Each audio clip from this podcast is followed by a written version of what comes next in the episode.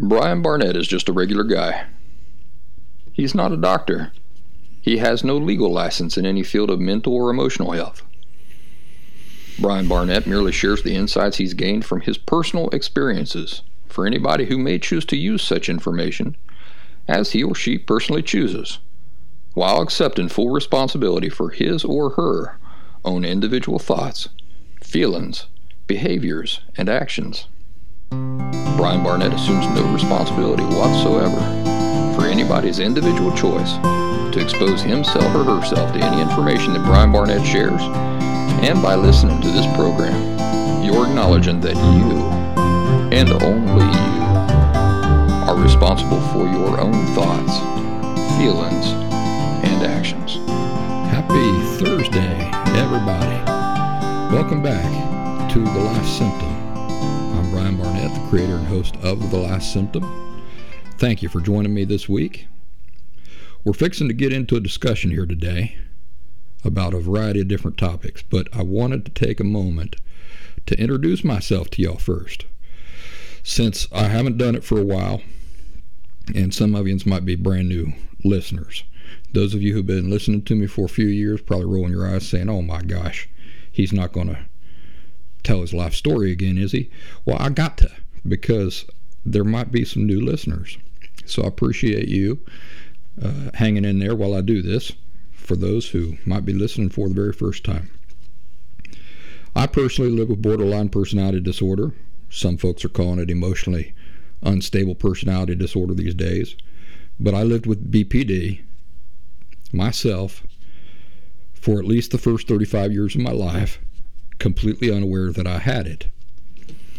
Then I suffered a major life crisis, which gave me really no other choice but to begin seriously looking inward. And that's when I realized that not only was I unhealthy, but more specifically, that I had a nameable disorder.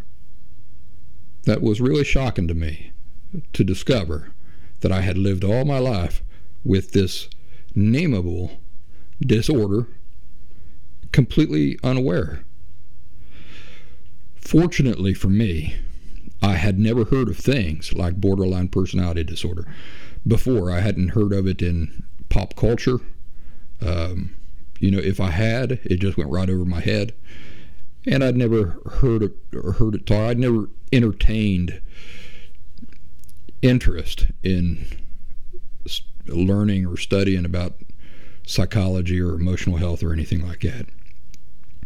So when my eyes were open to the fact that I was living with this thing called borderline personality disorder and that I had always lived with it, the first thing that came to my mind was, well, I'm going to figure out the fundamental causes of this thing and I'm just going to rid myself of it once and for all. And I was successful at this. It took me about seven years of seriously analyzing emotional disorders in general and you know the specifics related to my life, uh, my family life growing up, my relationships, those sorts of things. But in time, I did successfully uh, rid myself completely of borderline personality disorder, and I've been living for quite some time now, perfectly healthy, emotionally speaking, authentically free of any emotional disorders. Why do I say that I was fortunate for never having heard of things like borderline personality disorder before? The reason I was fortunate is that the vast majority of all the quote unquote experts on borderline personality disorder tell you that things like borderline personality disorder and borderline personality disorder itself are incurable. That there is much a part of you as the color of your eyes. Literally, this is what the quote unquote experts teach people. They tell you that it is interwoven into your genetic makeup. So, since it's part of what you inescapably are, the best you should strive for is to learn to live with these disorders for the rest of your life and just com- commit some uh, coping techniques to rote memory. Do you know what uh, rote memory is? That's when you repeat a thing so many times that it, it sort of becomes like a, a reflex. I used rote memory learning quite a bit when I was learning Spanish in my 20s. The way I'd do it is I'd put 30 Spanish words on an index card. 30 would fit on a 3 by 5 index card. So I'd write 30 Spanish words, 1, 2, 3, 4, 5, 6, 7, 8, you know. And then I'd flip the card over, and then I would uh, correspond the Spanish on the one side with the English equivalents words on the other side. And then I would lie in my bed, or throughout the day while I was working, I'd carry them in my shirt pocket. Get those cards out, and I'd start practicing. And the way I did it was so let's say that number one is tree. Then in my memory, I'm trying to recall what tree is in Spanish. And then number two, uh, car. What, what is car in Spanish? Number three, dog. What is dog in Spanish? And so forth. And I would, as I was going through these flashcards, if I so much as hesitated for a split second on a single word, let's say that I, so like I said, I could fit 30 on one card. Let's say I get to 25, and it takes me just a split second to recall the word in the other language, then I would start all over from the beginning again. Um, if just the hesitation was a failure, if, in my opinion. So I would have to start the index card right back at the very beginning again. So that was the the goal to run through those cards as quickly as I could, seeing if I could pull into my memory the equivalent word in the other language. And if a hesitation was a failure, so I'd have to start from the very beginning again. And for a certain period of time, I was learning 100 brand new words a day this way. But anyway, that's that's rote memory. It's it's like if you tell a story so many times for so many years, you tell the same story. Um, when you go to tell the story, somebody, let's say, asks you about, hey, tell me about that time you saw Bigfoot. And you've already told this story 19 million times over the course of 10 years. Rote memory allows you to tell the story without accessing memory. So you're not you're not pulling the story from memory. You're just it's just like reflex. You're just recalling it from uh, repetition.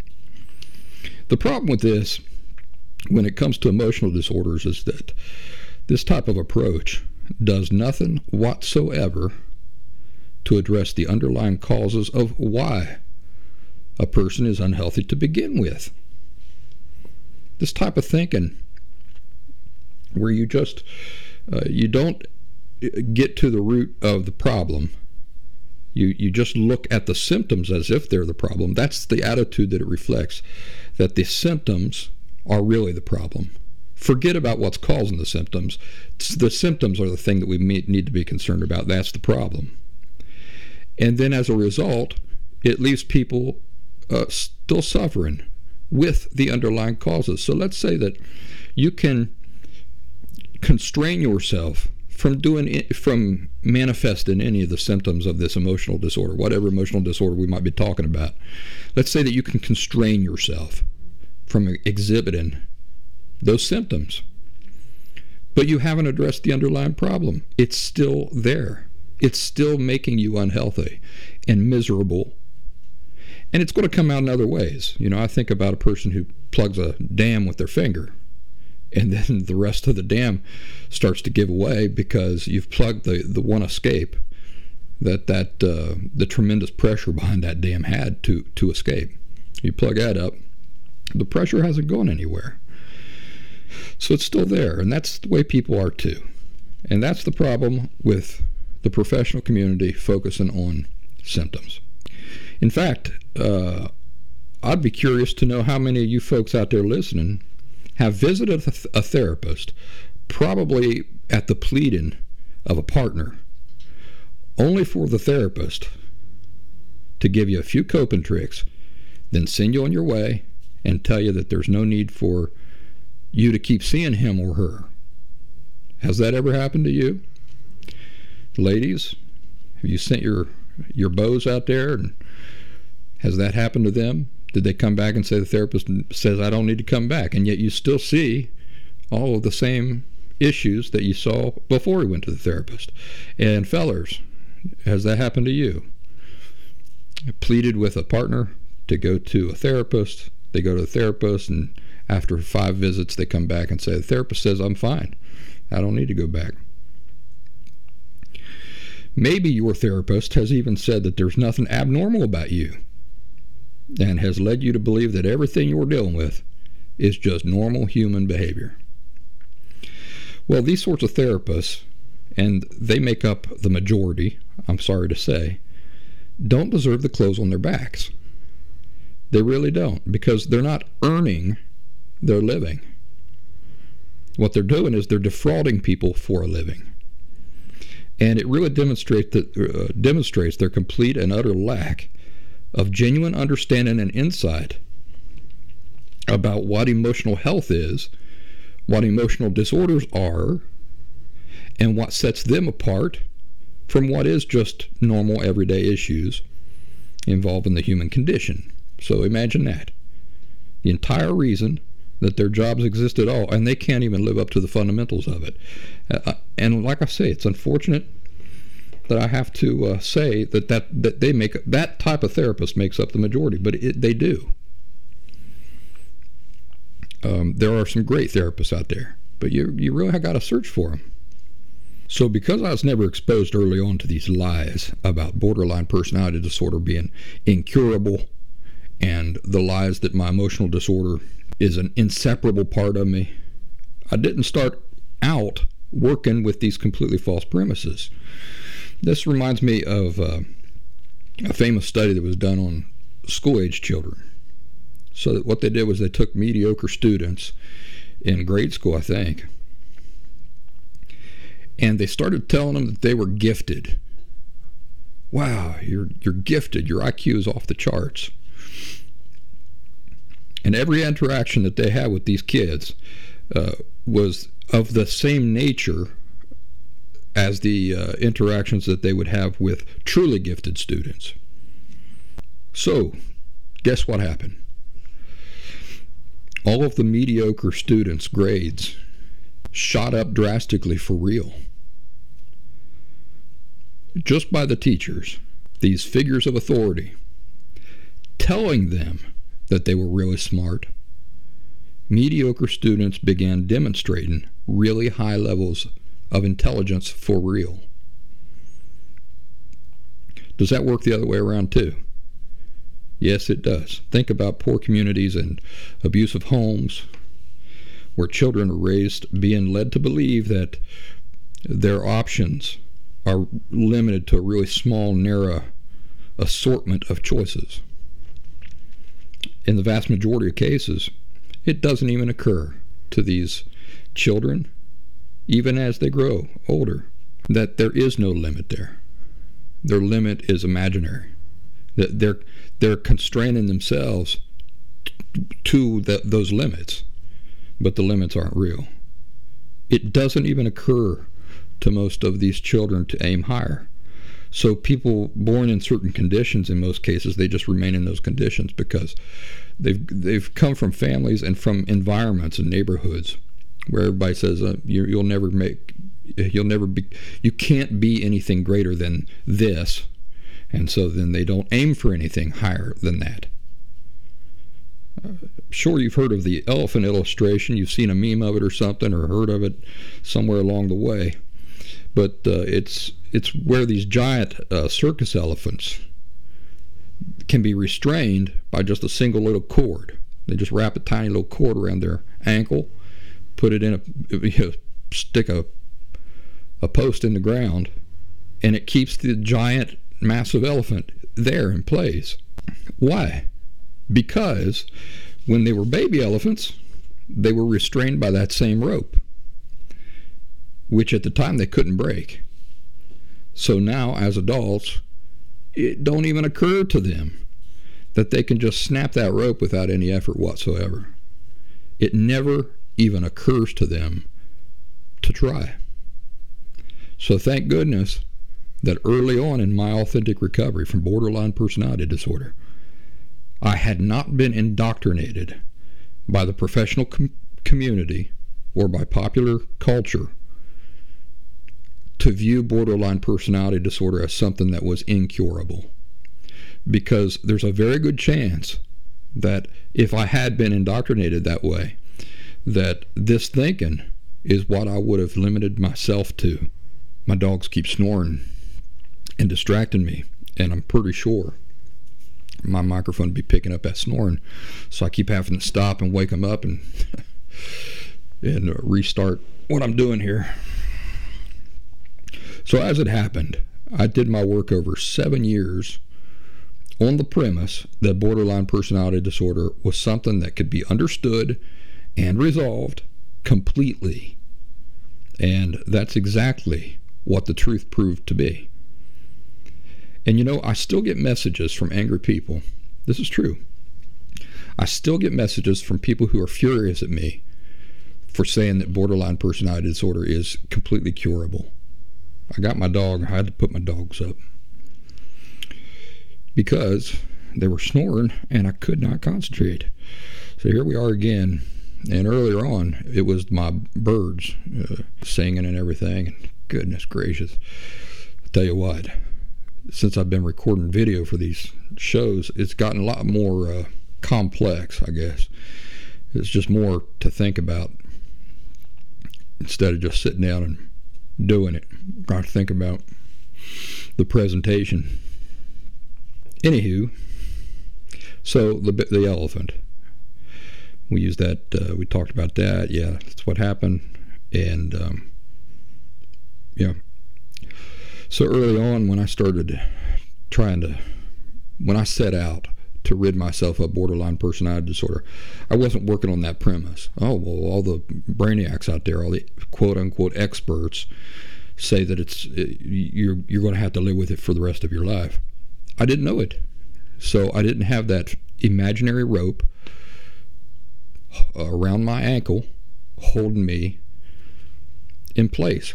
And that's really what that is. That's really what that is. That's that's really the injustice that's going on between the professional community and the world of people suffering out there with emotional disorders.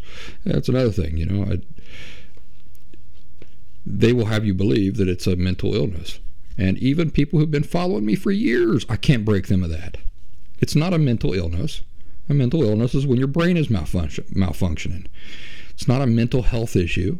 It's an emotional health issue.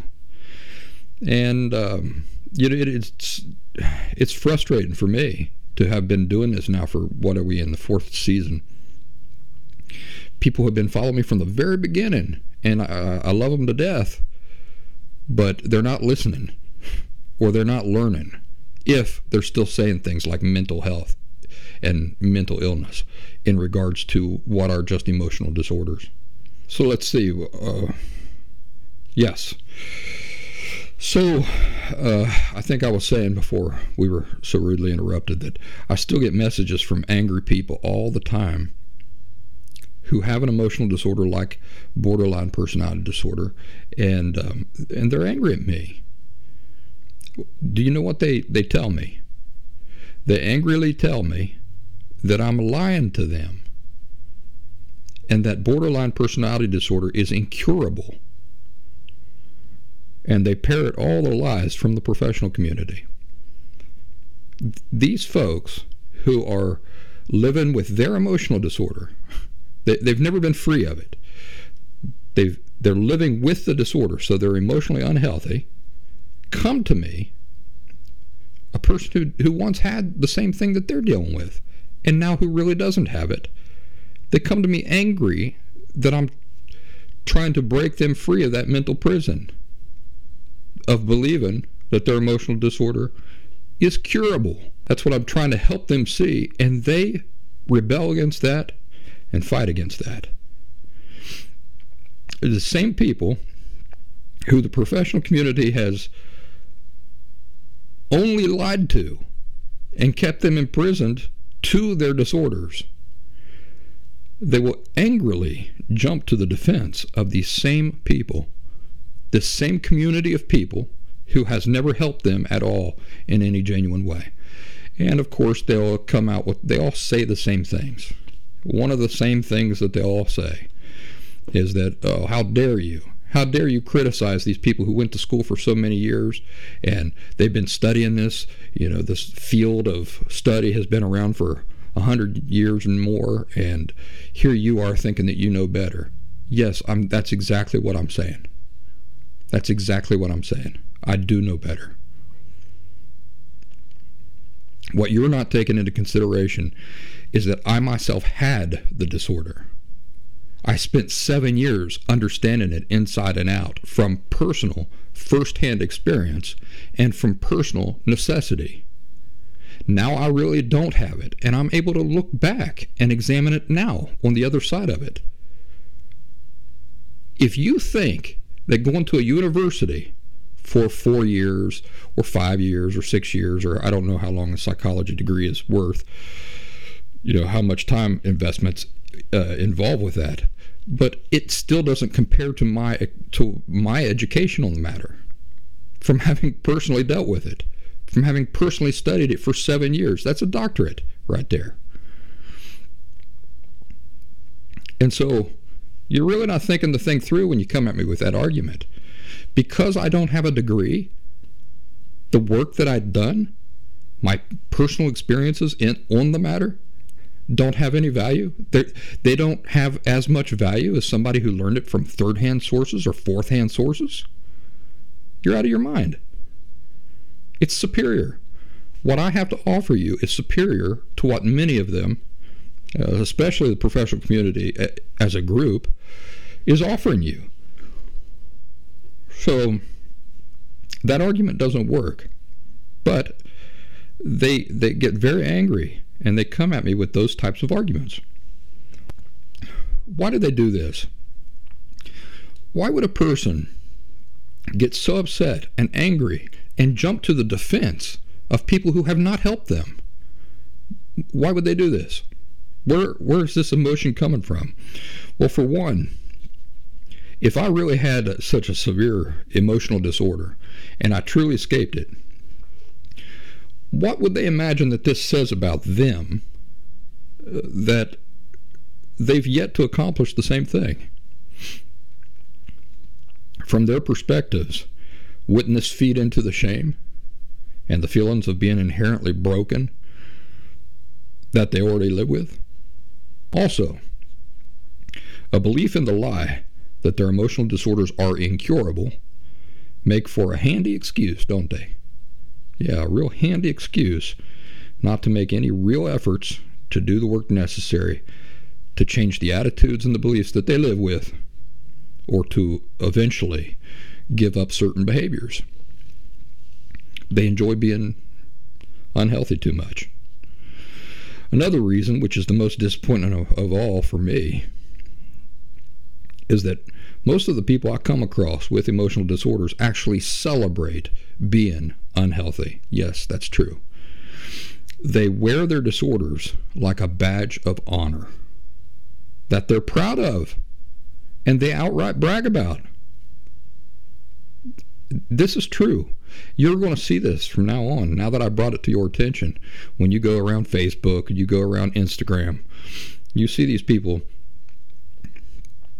talking about their disorders, but not in a way to help anybody escape it or to offer any insight about underlying causes and how to fix those underlying causes. You don't see none of that. What you see instead, most most of these are unhealthy women trying to work up some kind of internet fame by posting about their emotional disorders in bragging, sympathetic, proud ways or to generate sympathy and attention. They view the disorders as being inseparable part of themselves. Now, I wonder where they learned that from. Why did they learn to view their disorder as inseparable from them? But regardless, they do. And so their entire identities are wrapped up in the fact that they have borderline personality disorder. In fact, they will call themselves, I'm ABPD. In other words, I'm a borderline personality disorder. Not that I have borderline personality disorder, but that's what I am. And these are the attitudes that they live with. And then they celebrate and make memes and posts celebrating this disgustingly unhealthy disorder. It's gross. Tired identities and celebrating and bragging about having this disorder, which is just repugnant, and that any anybody with any insight whatsoever knows is only a negative and that uh, you know should only be rid a person should only be interested in ridding themselves of things like that. So anyway i really did have borderline personality disorder. It controlled every aspect of my life through childhood through my adolescence and my early adult years and now i really don't have any emotional disorders i ain't perfect i'm still a human being but i am somebody who distinctly understands the difference between what is emotional health issues, what is emotional disorder, and what is simply the human condition. And I truly did escape emotional disorder for real, borderline personality disorder. The more episodes of this show that you watch or you listen to, and the more of my work you consume,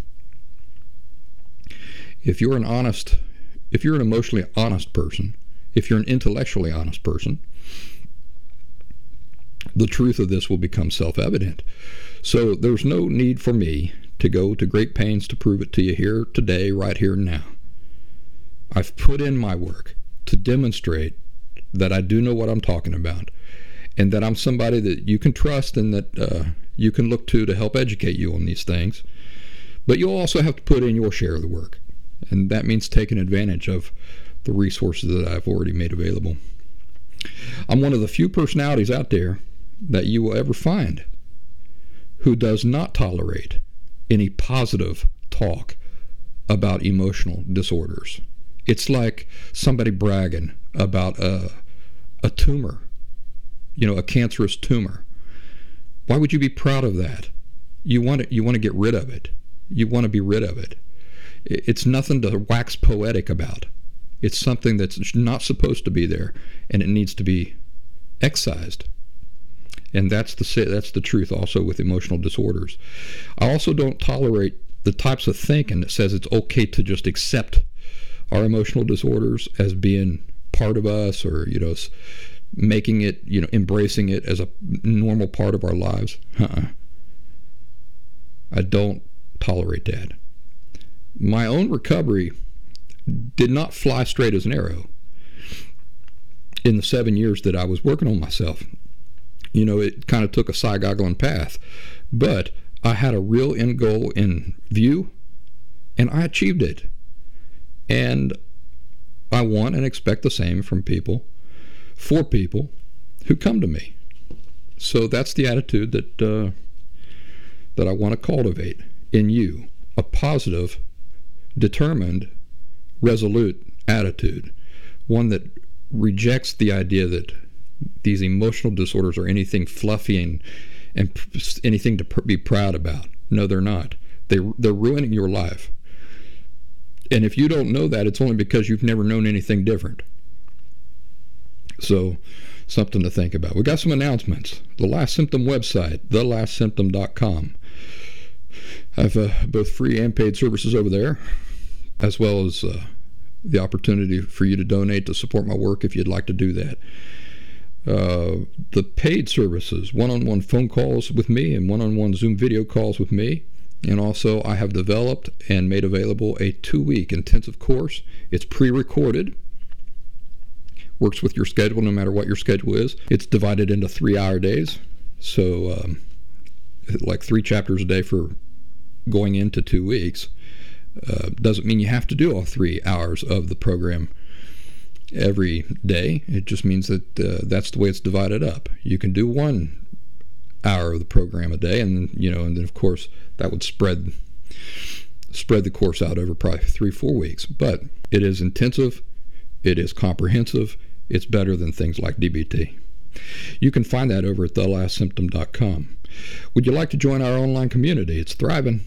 We would love to have you join us. The way you do that is by going to thelastsymptom.locals.com or you can download the locals.com app and search for The Last Symptom by Brian Barnett.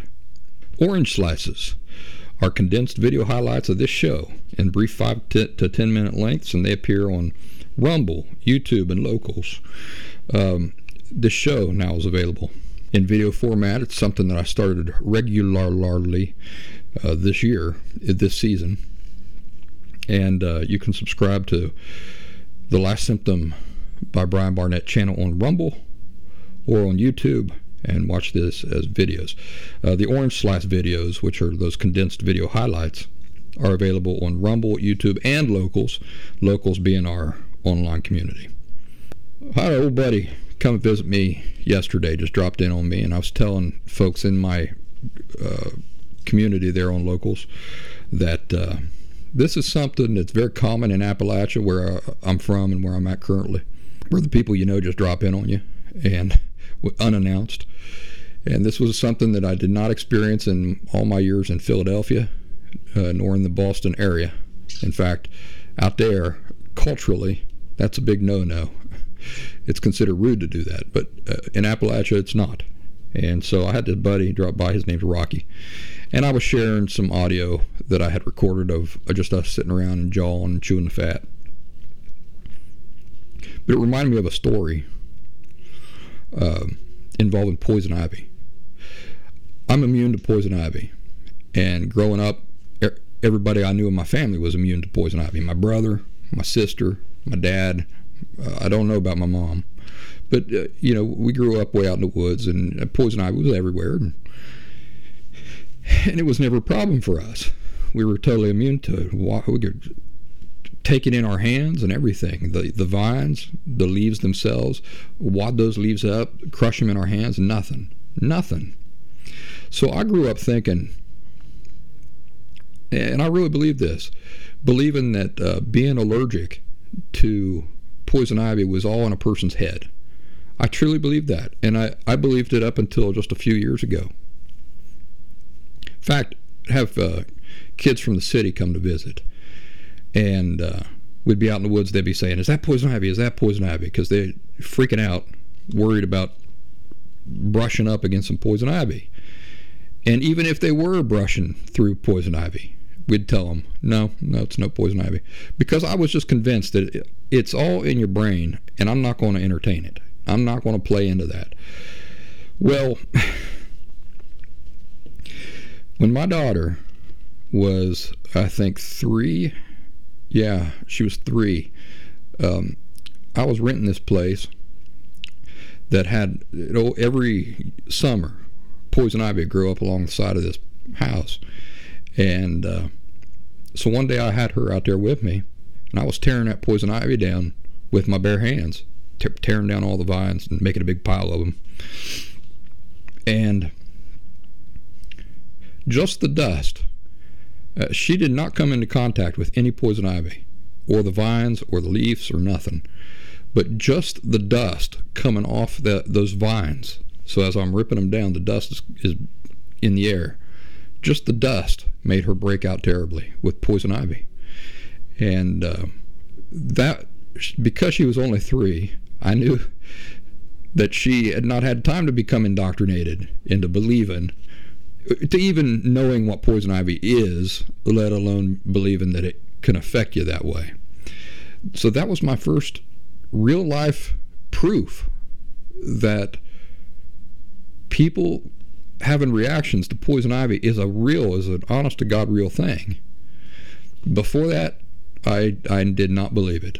I did not believe it because, like I say, I had never seen anybody break out from it and everybody in my family could handle the stuff no problem.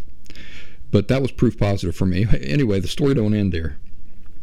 One night, Rocky says, "Hey, uh, how about if I bring over some hot dogs and we have a fire tonight?" And uh, Rocky, I'll tell you who he looks like. He looks like Popcorn Sutton, a famous moonshiner. Looks exactly like him. Looks like him. Talks like him. Dresses like him. Big old long gray beard, older feller. I said, "Yeah, sounds like a good idea." So it got dark. He come over with the hot dogs, and uh, we.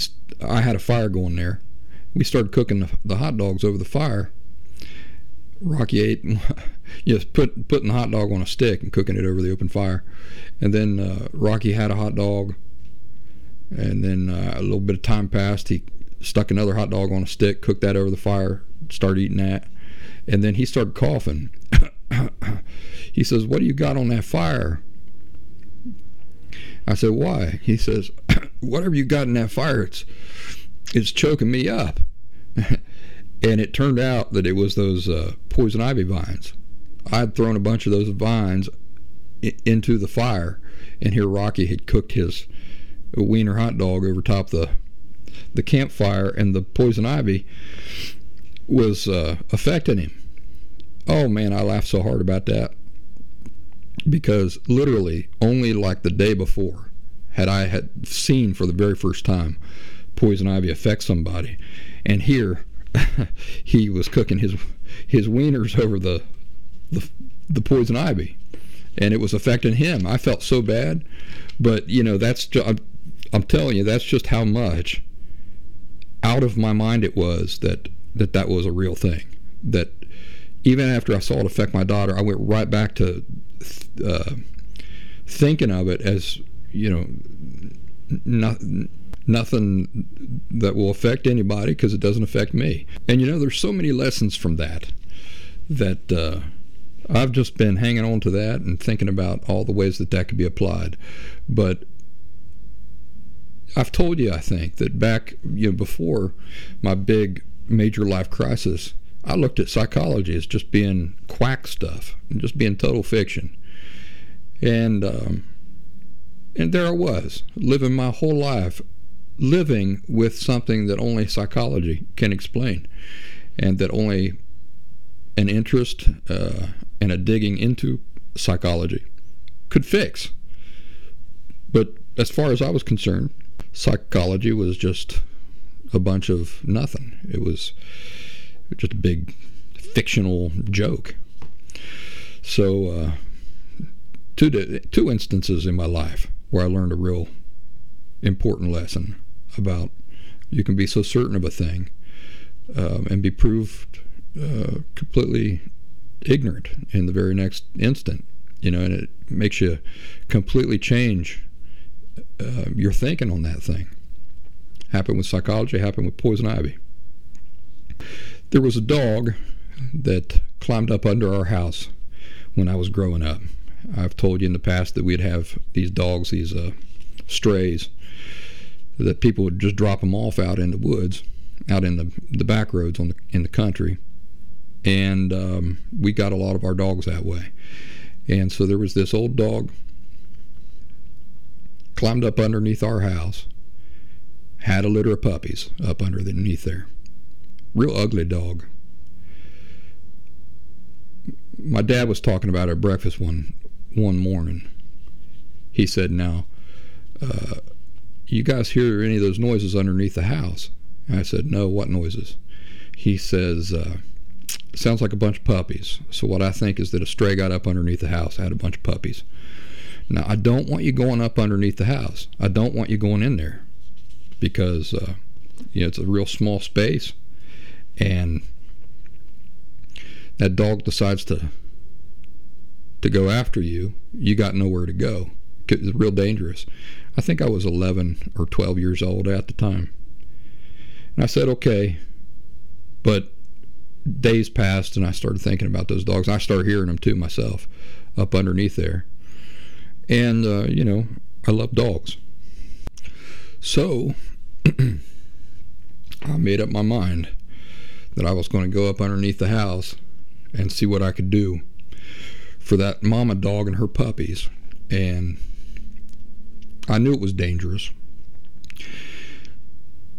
And uh, so I knew that there was a risk, and I knew I had to be real careful. First time I got up underneath the house there to check on those pups,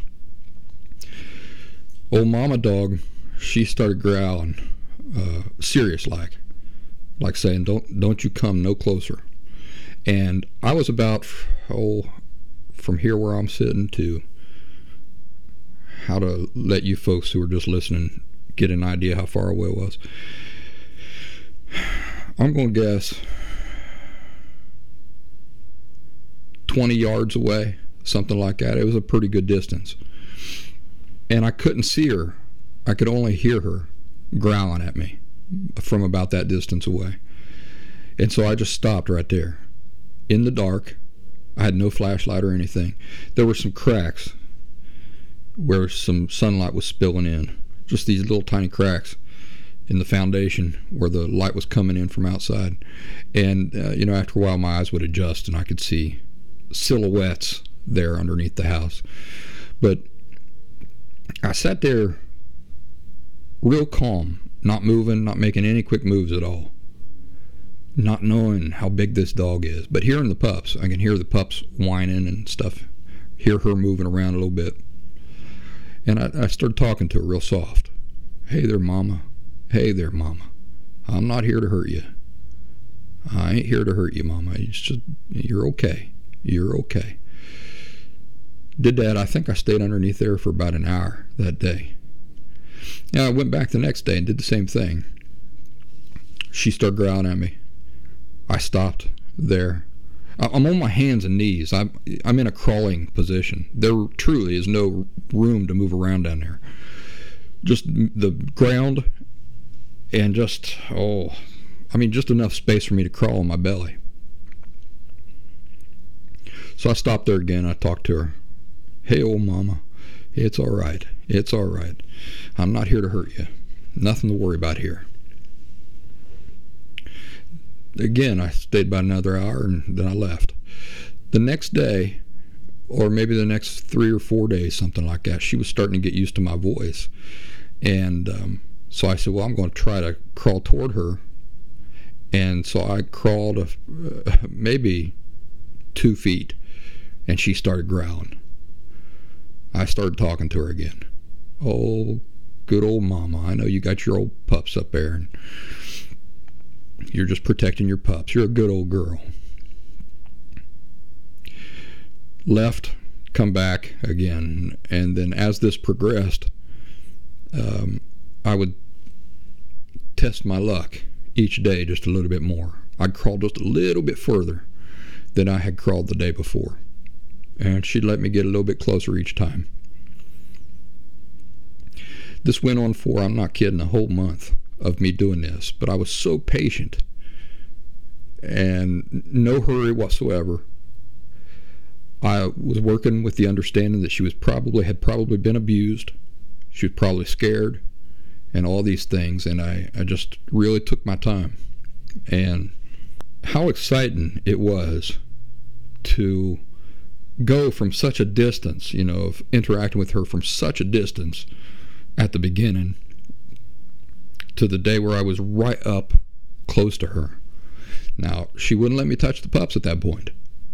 She wouldn't let me touch her, and I, and I wouldn't try.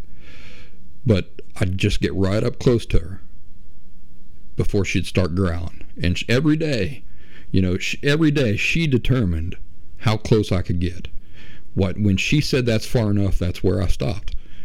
And I would just stop and I would just talk to her. Hey, old mama. Hey, old mama. It's good to see you. How are old pups doing there? You're such a good mom. Until the day that she let me pet her and she let me pet those old pups. And even beyond, uh, she finally allowed me to carry those pups out from underneath the house that was a big day. Those pups had never been out from underneath the house. Neither had Mama since she went underneath there and, and had that litter of pups. But uh, even after I brought her pups out, she wouldn't come out. And my dad was astonished. he was just astonished that she had let me do that. And uh, eventually I coaxed her out from underneath the house. But it, that took a lot more than actually her allowing me to bring her pups out, was to uh, cook. Oh, that was another thing. When I'd go up underneath the house, I started taking like a bowl of milk and stuff like that for her and food. And uh, that certainly helped things along. But um, finally coaxed her out. We ended up keeping her. And like I said, she's an ugly old dog had been mistreated and abused clearly, but the kindness and the patience that I showed how that played, how that uh, paid off in allowing me to develop this relationship with her. And I, I think about her often. That that poor old mama dog. She lived with us for years until she just died of old age. And um, in fact, we kept one of the pups from that litter. Another really ugly dog. I can't remember what the dog's name was. Ugly or something like that. Oh, it was a hideous looking dog. But you know how hideous things, when they're babies, uh, sometimes the hideousness enhances the cuteness. Because you know what I mean. It's like the ugly duckling type thing. But those were such great dogs, and uh, a lot of lessons in that story too about how to deal with people, especially people who've been mistreated and uh, in physical ways and emotional ways, spiritual ways, um, mental ways. The type of patience that is required. And where does that patience come from? It comes from empathy, right? Empath, empathy, sympathy, putting yourself in the other person's shoes, trying to understand the things they're feeling and thinking and scared about. So sometimes life calls for that. Now, if you imagine that I got up underneath that house and, hey, uh, don't growl at me. Don't you growl at me. This is my house. Who you think you are? How far you reckon that would have got me?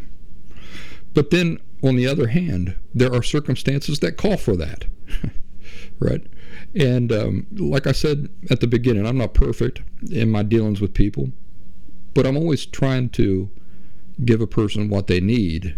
Yeah, always trying to give a person what they need, what they truly need, even if harsh, being harsh or seeming harsh, I should say, is what they need. So there have been times where I've been harsh with people uh, because they're entertaining they're they're entertaining too much pointless things that get them nowhere. It's just I call it wallowing, you know, wallowing in like self pity and stuff like that. Uh, that's a that's a thing that goes round and round and round. And generally, the way I've learned to snap somebody out of that um, is with a li- with, is with what seems like a little bit of harshness. Hey, come on now, that's what are you doing? Go splash some water on your face, and let's get to work here. That's not getting you anywhere. You know, we could be we could get stuck on that for years. This kind of woe is me type thinking. But then on the other hand, um, when you see that a person is trying, um, they're not stuck in these type of woe is me type pointless thinking and stuff and wallowing. Um, they're really trying, but they're failing. And uh, then that's when the mama type treatment might be might be appropriate. You know, it's okay. Talking more softly, being patient. It's okay. You'll get it. You didn't get it this time, but that's all right you know, and um, really the part where I was, t- you know, the part in the story of Mama where she got to tell me how far I could go. Um, that that's an art, you know, really to learn how to deal with people that way, and um, to not assume things, but to be sensitive to the the the feedback that you're getting from them. I do it with my daughter a lot. F- try to feel her out feel her out for you know um, what she's ready for, what she's not ready for, things like that. Uh, there will be times where I'm trying to teach my daughter something that, to me, seems very important and uh, about the world or whatever, and uh, go into it thinking, "Wow, this is so important. She needs to hear this," but her mind's just not there, or her growth isn't quite there. She's thinking about video games or she's thinking about this or that. And that's kind of like, you know, listening to her, listening to Mama growl and say, uh, that, that's far enough right now. You know, if I try to push it, uh, she's not going to retain the information. She's not going to learn, and she's not going to enjoy it. But if I listen, to, if I listen to the feedback I'm getting from her, if I'm sensitive to that, I can say to myself, okay, well, she's her ears aren't open at this moment in time, so she's not going to retain this. I could talk for 40 minutes, and all it's going to do is just bore her to death. So maybe I'll shelve this for a little bit. We'll come back to it another time. And you'd be surprised the, how I'll be sitting around totally absorbed in another thing myself when she will come up to me and say, Hey, Dad, um, do you remember when you were talking about such and such thing? Um, what did you mean about that? So it gets in there. So even though she's she's not fully engaged, it gets in there and it's kind of like a seed. She'll come to me later on. Tell me more about that. And you know, maybe maybe I wasn't uh, feeling you know enthusiastic about having that conversation. Maybe I'm uh, totally tied up in something else. But when I see that the timing is right for her, and the thing is still important to discuss, and I see that now this is Mama. She's she's letting me crawl a little bit closer to her uh, that's a good time for me to say, well, okay, honey, I put my things aside, put my all my last symptom work aside, even though I know that it's going to put it's going to mean that I'm going to be recording this show until one o'clock in the morning instead of finishing at a reasonable time. But I, I look and say the time is right for her, so I put the stuff aside. I say, yeah, honey, I, uh, I'd love to tell you more about that. So anyway, what, what I was saying was this and this and this, and. Uh, that's what life is like, ain't it? It's uh, it's having these experiences that are seemingly completely unrelated, but learning learning bigger things from them. Like the story here with Mama underneath the house, uh, the story about the poison ivy, and Rocky eating poison ivy hot dogs. So, I had some other things. I wanted to read you a poem. I've been wanting to read you a poem here for. I'm not joking you for uh, two months now. I keep just pushing it back, pushing it back, pushing it back. One thing I will share with you before we uh, call it a night is uh, hats. Why did men stop wearing hats? Those of you who are watching me on uh, Rumble or YouTube, I'll show you a picture here. This is a picture of a baseball game, I believe. And in the picture, there's this sea of people. It's black and white picture. And um, every one of these people, every one of these guys are wearing a fedora or a newsboy ball cap. And the, the name of this article by Joe Scaglione from November 25th, 2021 is titled Why Men Stopped Wearing Hats. Have you ever wondered that? he says the picture was the picture in the article was taken in 1923 outside of a soccer or football game. I'm sorry, so I'm a little biased toward, toward baseball, but uh, between West Ham United and the Bolton Wanderers. He says you'll notice that every man in the picture except for one is wearing a hat. And not a snapback or fitted lid with a sports team logo snapped on the front. I'm talking about a full on Don Draper let's get down to business, go home and drink ourselves into oblivion kind of hat. We don't see that anymore, ever. So, what happened to these hats? Back in 1912, men didn't leave the house without a hat, and boys always wore caps. There isn't one sole reason, the article says, but many factors contributed to the decline. And one of those factors was the automobile. The automobile put an end to hat wearing. It says the, the most popular reason is the car. Car roofs made it difficult to wear a hat and generally made hats useless. In the 1920s, less than 1% of the population owned a car. This figure rose to 25% in 1940 and 55% in 1970. Men still bought hats, but wore them less. I found this interesting. In the 1920s, people walked everywhere, rode horses, traveled in open uh, carriages, I'm guessing, yeah. So they needed protection from the elements. But the invention of the automobile provided shelter over a person's head. So there you go. the car brought an end to people wearing hats. Uh, many of you know that I'm a big fan of fedoras. It's a habit that I picked up from my, my old Cherokee Indian mentor, Dave Selvage, and I wear fedoras to this day. Typically, uh, I wear them in the woods when I'm out on long excursions in the woods. Also, anytime I'm dressed up uh, in formal dress, then I like to pair that with a, a nice fedora.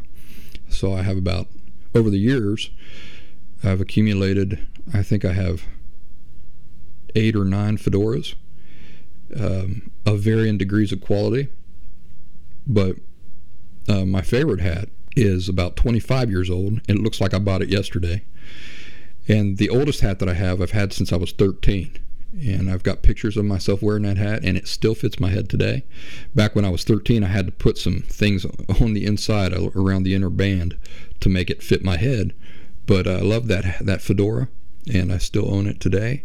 And that's got some stories behind it that I'll tell you about one of these days. Ladies and gentlemen, do something nice for yourselves this weekend. I, I enjoyed talking to you. Some shows are easier for me to talk than others. It's that human condition thing that we're always talking about. Take care.